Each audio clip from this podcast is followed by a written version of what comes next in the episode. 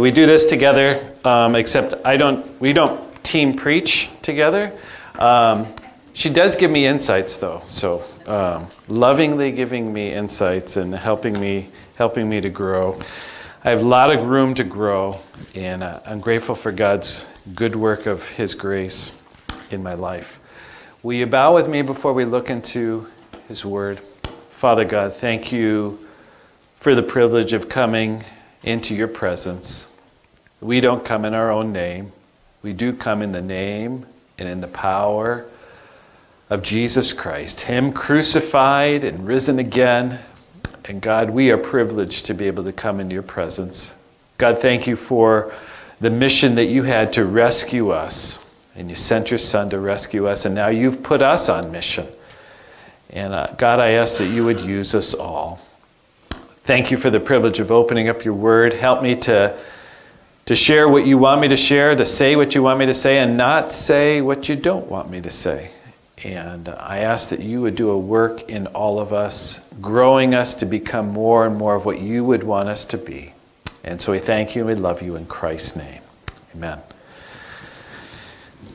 Uh, had a little handout. Hopefully everybody's got one of those handouts. Does everybody got one? Anybody need one? I think there were some extra ones that are out there. Um, so my theme for this morning and a couple of little blanks there. Believers in Jesus Christ ought to actively participate in fulfilling the Great Commission. Those are key words. Actively participate in fulfilling the Great Commission. We, uh, we moved to Pennsylvania from Minnesota. We lived in Minnesota for 20 years, so uh, Minnesota is very much a part of us. We didn't live up this this way. We've been up this way uh, in a different different capacities, but we lived down more in the Twin Cities and then in Owatonna uh, for those for those 20 years. So this is, uh, this is a picture of our house. It's hard to kind of picture here maybe how this is. We're trying to give this impression like you got to walk up. So it's actually, it's really steep uh, driveway. Like everything's flat here, which we really like. Um, there it's hilly and everything. So I mean, going down to go get our mail, it's kind of like you gotta. It's like almost like this and kind of going up. It's like a cardio just to go down to get the to get the mail. Um, it's a real problem. Any bit of snow, like um, I, I remember the first snow that we had there. I thought, I'm going to be a really nice husband. The, the van was kind of over to the right hand side. We got a two car garage. And I thought, I'm going to back it up and then move it closer so Glorianne doesn't have to walk across an icy driveway. That's a very nice thing. Yes, you could agree with me. Well, I went to back it up, and because it slanted like that, the van just slid right down the driveway. I couldn't get it up. So then I'm parking in front of the driveway. So instead of Gloria having to walk across the driveway, she had to walk all the way down the driveway. So husband fail, uh, there at that moment. She did stay upright, which was very, very helpful. So we got to set the parking brake. Now we do get the car in the in the driveway, which is helpful. Just to even let you know the craziness of the area where we live. I remember we were we were going to York, um, Pennsylvania, and uh, going shopping. We got off on this exit. The GPS said, "Get into the far left lane." and turn right. Now, I don't know how that registers with you. So I got into the far left lane and turned left. And I think the GPS, if it could have spoke to me, would have said, you dummy, you should have listened to me. The intent was because actually at that intersection, if you turned, there was a quick right turn and then there was another right. So it wanted you to not take that right, but to take the next right. I'm sure that's confusing to you. It was very confusing to us. I do know that intersection now. I don't have to use the GPS for that particular intersection, but there's a variety of others. So anyway, at our house, um, we can fit we fit a lot of different things in the garage, but there's we would love to get a storage shed someday.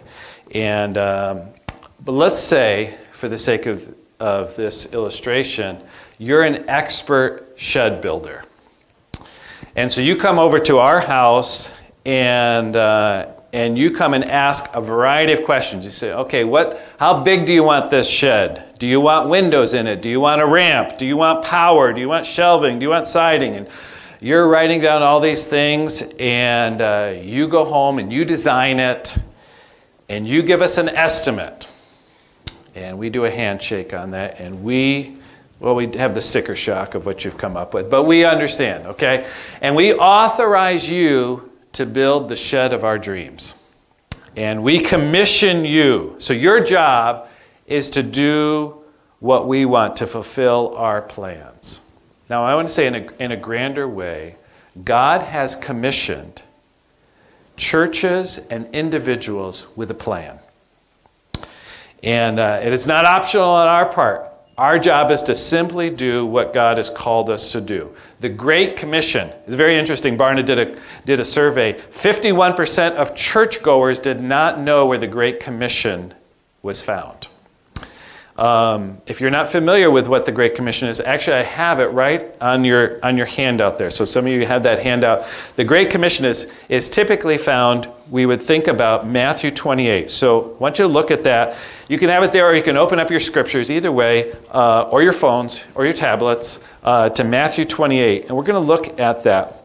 So, the Great Commission, uh, focusing in there on Matthew 28, where Jesus said, Jesus came and he spoke to his 11 disciples, and he says, All authority has been given to me in heaven and on earth. Go therefore and make disciples of all the nations baptizing them in the name of the Father and of the Son and of the Holy Spirit, teaching them to observe all things that I have commanded you. And lo, I am with you always, even to the end of the age. Now, there's one command in this Great Commission. And if you can see the, and a command is simply, it means an implied you. So the you is not there and it just has the verb that is there. And it is make disciples. Now, for those of you that are looking there, you say, okay, in verse 19, it looks like go is that way. Well, I'll talk about go in just a, in just a moment. So, if you are already the English grammarian and you're ready to bust my chops there, hold on. I'll, be able to answer your question. So, make disciples is this. And make disciples is, is really maybe even another word that could be used there is an apprentice. And maybe some of you are familiar with apprentice type of relationships, like a, a person who is a master electrician. He would bring somebody along who is not so skilled, and they're learning, they're watching, they're observing what they do, and eventually they'll get to do some of the things, and they become, over time, they can become a master electrician. Then they find a newbie and bring them along, and they kind of develop that. That is the idea of making disciples a follower of Jesus finds somebody else, brings them along, and they teach them by example and getting involved and helping them to become a disciple. So we would say a disciple is one who is one who is making disciple makers. So not just a follower or a convert. When Jesus used that word, it was, a, it was an intentional word, and Jesus having his own background in maybe we could say carpentry, or we had some discussions, stonemason type of thing. He understood that concept even from his own father. So make disciples. That's the command. And the idea of the verb, so I'm just giving you a little bit of background before we look into the outline. It is to characterize the life of the believer. That's the force of this verb. So our lives should be about making disciples. The life of the church should be about making disciples. And it's a command, which means it's not a suggestion. It's not like, okay, here's optional Christianity. No, this is something that every believer every church ought to be doing. When we're doing it, we're obedient. When we're not doing it, we are being disobedient. Now, this is what, this is what we are to be about as a, as a local church. So, a healthy, at our house, if I could show a picture, uh, we had in our backyard, we discovered we had an apple tree. Uh, the first year we didn't notice it was an apple tree. The next year we saw oh, I think there's three apples on this tree. And then I think this year there was maybe a, a few more. Now, how do you know a, an apple tree is a healthy apple tree? By its fruit. It's producing apples. So we were to say, how do you know a Christian is healthy? He's producing other Christians. He's help. How do you know a church is healthy when it's producing other churches? So, when we think about the whole healthiness dynamic, this is what we are to be about. And the Lord has given us just a passion for evangelism, discipleship, and leadership development, helping individuals and churches to be about reproducing themselves. So, I want to look at those passages that I have listed for you. And I want you to think about this question Who, is the, who are these verses written to? So I read the Matthew 28. Now I'm going to read through the rest of them, and we're going to make reference to them as we uh, through the through the message. Mark 16, 15. So the gospel writers all have a kind of a similar and thinking about this Great Commission idea. Mark 16, 15 says, And he, that's being Jesus, said to them, his disciples, Go into all the world and preach the gospel to every creature. Luke's account, a little bit different and expanding off of uh, other things and emphasizing other things that the other writers did not mention. Uh, again, then, then Jesus said to them, Thus it is written, and thus it was necessary for the Christ to suffer and to rise from the dead the third day, and that repentance and remission of sins should be preached in his name to all nations, beginning at Jerusalem, and you are witnesses of these things. John 4 is an interesting passage. This is where Jesus is with the woman at the well. And, and Jesus says to the, to the woman, But the hour is coming, and now is, when the true worshipers will worship the Father in spirit and truth. For the Father is seeking such to worship him. John 15 is Jesus is in the upper room with his disciples. And he's giving them some last charges before he is getting ready to, to go to the cross.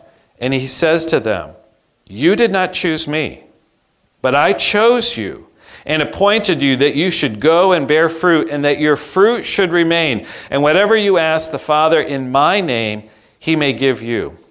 John 17 is the account where Jesus is praying to the Father. And, I, and I'm grateful that we have this account. You know, sometimes it's like, okay, should somebody be evaluating somebody's prayer?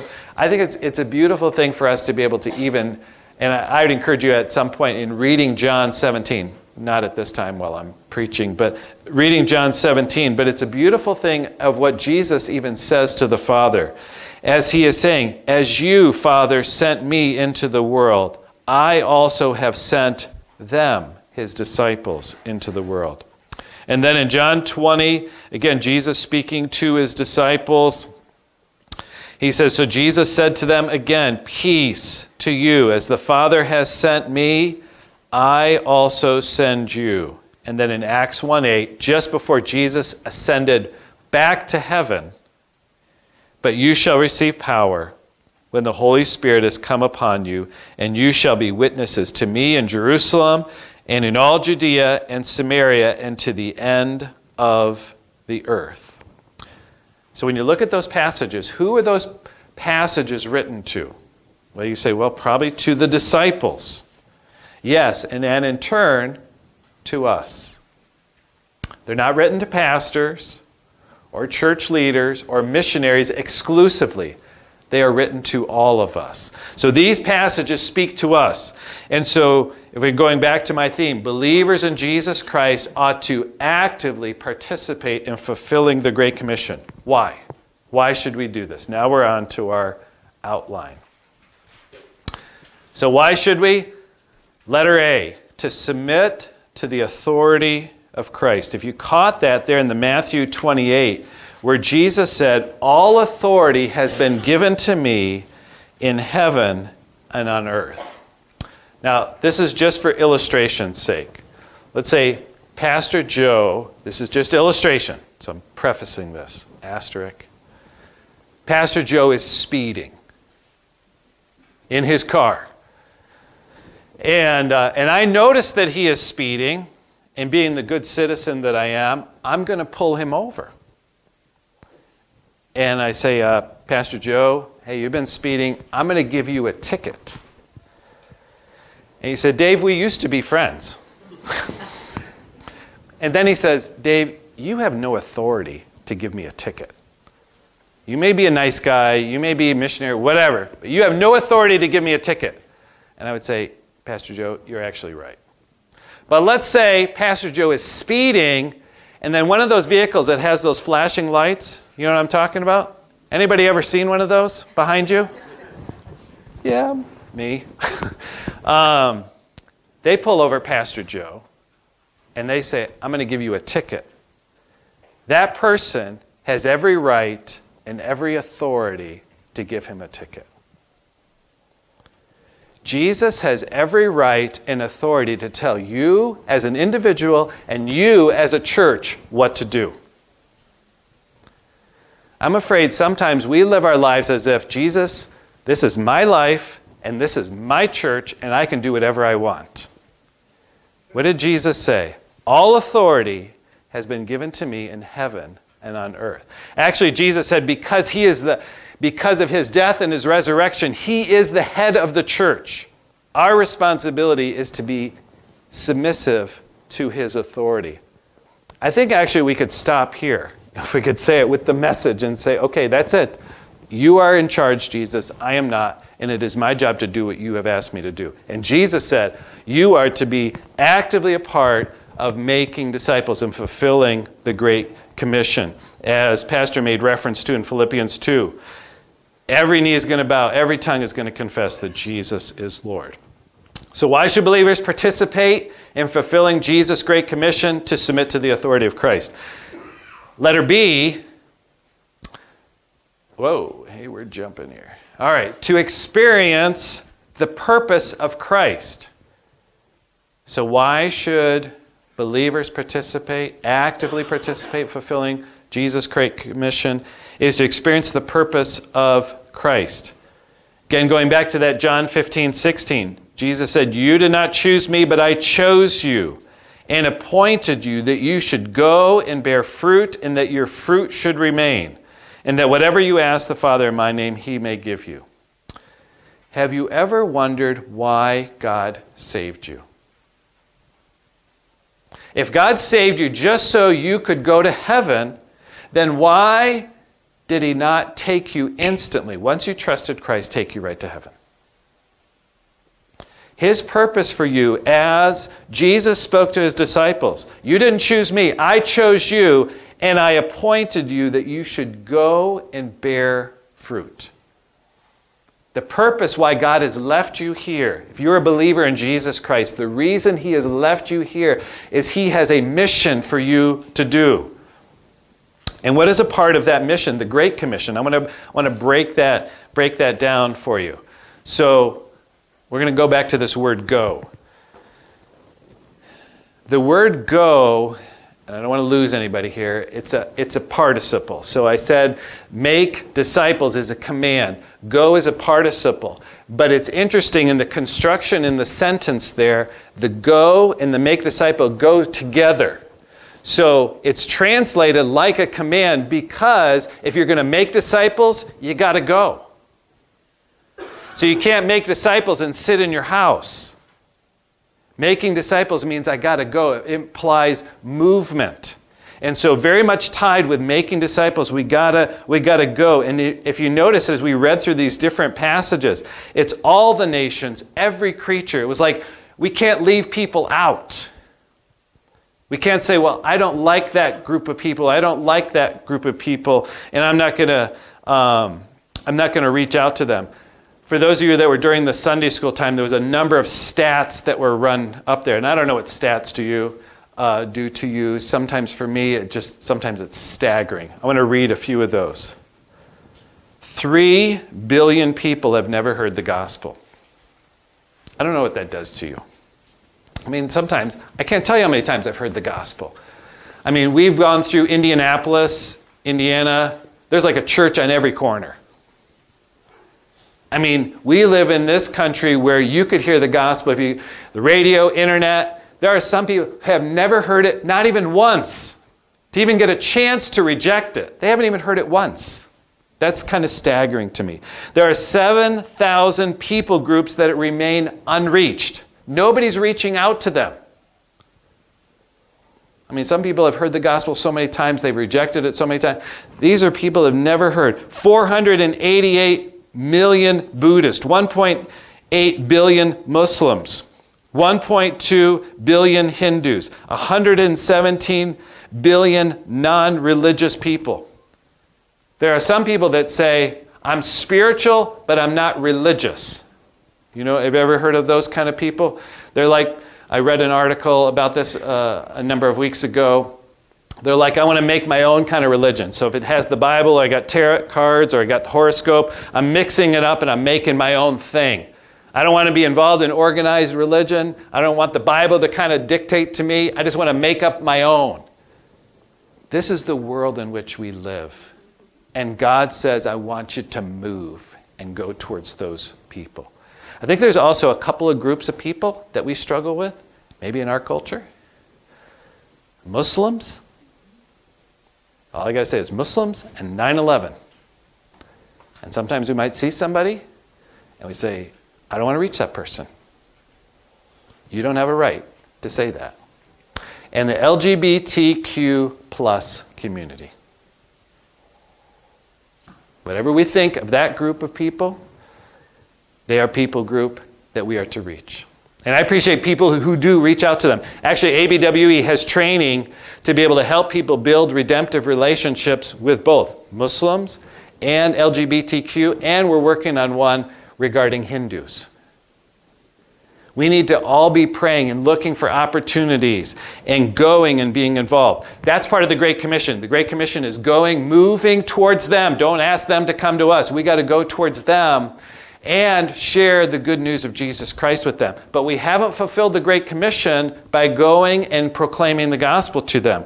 The next part there is, is baptizing. Jesus said, Go, make disciples, baptizing them in the name of the Father. Baptizing, here make a, a, reference to water baptism. Those who have trusted in Jesus Christ as their Savior for the forgiveness of sins and to be made right with God. Baptizing is really persuading people to publicly identify I'm a follower of Jesus and I don't care who knows about it. I really want everybody to know about it. I'm not ashamed that I know Christ. And part of the Great Commission is saying, I'm going to identify. That's, I mean, baptism in the early New Testament church, like when. Uh, when Jesus got baptized, he got baptized because he said, I agree with what John the Baptist was saying, and I'm identifying what John is saying. Today, when believers in Jesus Christ get baptized, they're saying, I agree with Jesus. He died for my sins, He rose again, and I love Him, and I want everybody to know about it. And we got to persuade people to, to get to follow Jesus in, the, in believers and publicly identifying with Jesus. But we haven't fulfilled all of the Great Commission if we've gone and we proclaim the gospel and we're baptizing people, because Jesus also said we also need to be involved in teaching. Now, the word teaching there in Matthew 28 20. Now, if you have a King James Bible, instead of, it, instead of saying make disciples in verse 19, it says teach all nations. The word teach in verse 19 and teaching in verse 20 are two different words. So I appreciate translations that kind of make a distinction there because of two different words. We had an apprentice with either earlier with make disciples or teach all nations was the idea of making an apprentice. Teaching here is the idea that here is Jesus and his teaching here. Here is your disciple. And what a disciple maker does is says, hey, disciple, friend, this is what Jesus says. I know you're thinking this way or you're living this way, but this is what Jesus says. You need to conform your life to what Jesus says. That's what this idea of teaching, impressing on the mind. I know you're thinking this way. You're saying you're doing this. You're living this way. Wait a minute. This is what Jesus says. And we need to always bring it back. What does Jesus say? Getting back to the Word and impressing on people's mind. You need to live the way, you need to think the way that Jesus thinks, and the way that Jesus says that we ought to think, and the way that we ought to live, and the, how we ought to believe. Impressing on their mind, pressing on their mind. When we're doing all three of those things, then we are then we are involved with fulfilling the Great Commission. So fulfilling the Great Commission is going, proclaiming the gospel, baptizing, and teaching. So, why should believers participate in fulfilling Jesus' Great Commission? To submit to the authority of Christ, to experience the purpose of Christ, and to promote the worship of God. So, going back to the John 4 passage, when Jesus is with the, the woman at the well, and he says, True worshipers will worship the Father in spirit and in truth, for the Father is seeking such to worship him. We are by nature worshiping people. Uh, we worship lots of things. In our culture, we love sports. And uh, my son and I, so as I mentioned, I'm a Michigan fan, a Detroit fan, got to go to a Detroit Lions game against uh, the Green Bay Packers. And obviously, lots of Packer fans. And there are some fans. I mean, I was amazed at some. The guy had, had his face yellow and green. So obviously, you can tell what team he's for. He's not embarrassed to have that all on his face. We're, everybody's screaming, yelling, anytime for, you know, we're excited. We're fans. This team is my, you know, is important to me. And then, you know, if we're, and, and I could struggle, you know, if it's minus five, minus 10, I might struggle to come out to church. Man, some of these people, it's minus 10, minus 20. They're out there, they're cheering their team on. It shows our own values of what is important uh, to us. But by nature, we're worshipers. We worship our comfort, our pleasure, and um, Jesus was all about reaching people. Because actually, we want to realize when somebody is worshiping something, evangelism is all about helping to introduce somebody to God so they can become a worshiper of God. See, that woman, she knew about God, but she didn't know him personally. She viewed worship as a place rather than a person. And Jesus cuts through the racial tension. She was a Samaritan. Through the gender tension. She was a female. And the righteousness barrier. You know, she had five husbands, and the, the, the man she was with was not her husband. And Jesus revealed that he was the Messiah to her. It's the first time. It's interesting in Jesus' ministry, he reveals himself to this woman. He doesn't reveal to a king or to a Pharisee or even to his disciples. He reveals to this woman that he is the Messiah. And when she trusted Christ, she became a worshiper of God. And it was very interesting. She's on mission. She went to her own community, and then those people came. And that's when Jesus said, Lift up your eyes, the fields are white already to harvest. So, why should believers participate in fulfilling Jesus' great commission? To submit to the authority of Christ, to experience the purpose of Christ, and to promote the worship of God. Well, how do we do this? How can believers participate? Letter A, by praying to God. Paul said this in Colossians 4 Continue earnestly in prayer, be vigilant in it with thanksgiving. Meanwhile, praying also for us that God would open to us a door for the word to speak the mystery of Christ, for which I am also in chains, that I may make it manifest as I ought to speak. Paul was praying, said, God, give me open doors. I want to talk to people. There's a, my boss at ABWE says he goes to a he goes to a grocery store and he says, God, I'm ready. I'm ready. If you have you want to bring somebody across my path, I'm ready to talk to somebody. That's a challenge to me. Am I ready? I mean, sometimes I'm on mission to go to the store and back. And I'm not thinking, I'm on to the store, and maybe there's somebody that God has for me there at the store that He wants me to talk to. I mean, if we're praying for opportunities, we need to maybe stop and say, okay, wait a minute, I'm getting ready to leave today. I want to be on mission for you. What do you want me to do? Who do you want me to talk to? And when you give me opportunities, I want to be clear. That was the Apostle Paul. He wanted to be clear. So, how can we participate fulfilling the Great Commission? By praying, by building with people. Very interesting. You study Jesus' life, how many times he's involved in individual people's lives. He's involved Nicodemus, the woman at the well, Zacchaeus, the rich young ruler. We need to take time with people. Remember, God is responsible for conversion, we're responsible for contact. We need to initiate connections with people that they may become redemptive. We need to invest in people. Uh, we're getting to know people in our own neighborhood. When I was a pastor, I'd have people come to our church that were interested as we shared some of those stories. Um, but now we have to do it like everybody else. And so we're building relationships with our neighbors. And in our neighborhood where we live, there are, what do we say? There's like 170 houses, 169 of them have a dog. Guess who does not have a dog? We don't have a dog.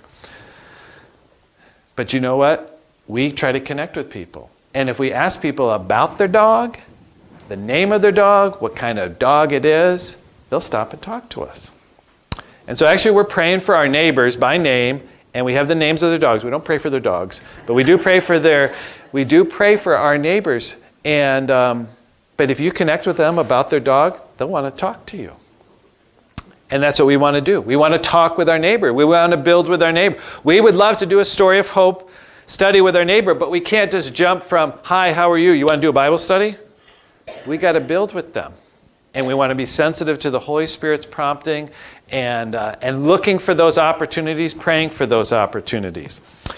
And then, third, letter C, how can believers participate in fulfilling Jesus' Great Commission is by teaching over time. We live in a biblically illiterate society. What do I mean by that? You used to be able to go, years ago, you'd be able to knock on a door. You could have a conversation with people, even about the Bible, because they had some framework, they understood. We're getting people today that know less and less about God and His Word. Now, this is, a, this is a, a weird illustration, but maybe it illustrates what's going on. I was talking to a guy who lives in Austin, Minnesota, at a Hormel or Hormel, I guess it depends on how you say it. And uh, he said it's, he, because uh, I was talking about this idea with him when I was at the Refresh conference, and he said, people swearing, he hears lots of swearing. He said, recently, and I don't know what recent is, but recently, he said, I haven't been hearing them take Jesus' name or God's name. They're using other vulgar swear words, but they're not using Jesus and God. Why is that? They don't know about Jesus. So Jesus is not even a part of their swear word context. So does that even so it's kind of a weird illustration, but it's kind of an interest they don't even have Jesus a part of their thought process to even bring him in as a swear word. So we believe it's very important that we back up. And we got to start in introducing, we don't want to introduce people to, so they learn about Jesus so they can swear. That, no, that's not where I'm going. But we got to back up and start explaining to people about who God is. I mean, we're asking people to trust in a God they don't even know or trust in a Jesus they don't even know. And that's where we love the, the story of hope. It slows it down. Anybody can do it. I mean, all you got to do is simply ask somebody, hey, have you ever studied the Bible? Would you be interested in studying the Bible? I'm finding out there are people that are open to that. I do believe what Jesus said the harvest truly is plentiful, but the laborers are few. I think if we find out, we ask some people, we'll find out. There are some people that are genuinely interested. But I think we got to slow it down for them. I think we've been so used to, and sometimes we get a, an opportunity, we're all excited about ready to share the gospel with somebody, and unfortunately, we can do what's called the gospel dump truck. You know what I mean by that? Beep, beep, beep. And we dump on them everything we know about the Bible and they're glazed over, we're glazed over. We need to slow it down, help them understand over time, and allow God's Spirit to work in them. So, why should believers participate in fulfilling Jesus' Great Commission? To submit to the authority of Christ, to experience the purpose of Christ, and to promote the worship of God. How can we do that? By praying, building, and teaching. See, if I authorized you to build our shed, your task, your mission, your purpose would be simply to do what we commissioned you to do. Jesus has authorized us as individuals and as a church to make disciple makers. Let's do what Jesus has commanded us to do. Will you pray with me? Father God, we thank you for, for the word. God, we thank you that you are a loving God and that you sent your Son to be on mission for us. And we thank you, Jesus, that you left these instructions for us individually and for us as the church. And help us, Jesus, to be about what you would want us to be about. Be about reaching people, introducing them to you and to you, Father. And so, Father, may you use us, may you use Faith Baptist to be your kind of church. And we thank you, we love you, and uh, may you use us for your sake. And we thank you ahead of time for how you will work. In Jesus' name, amen.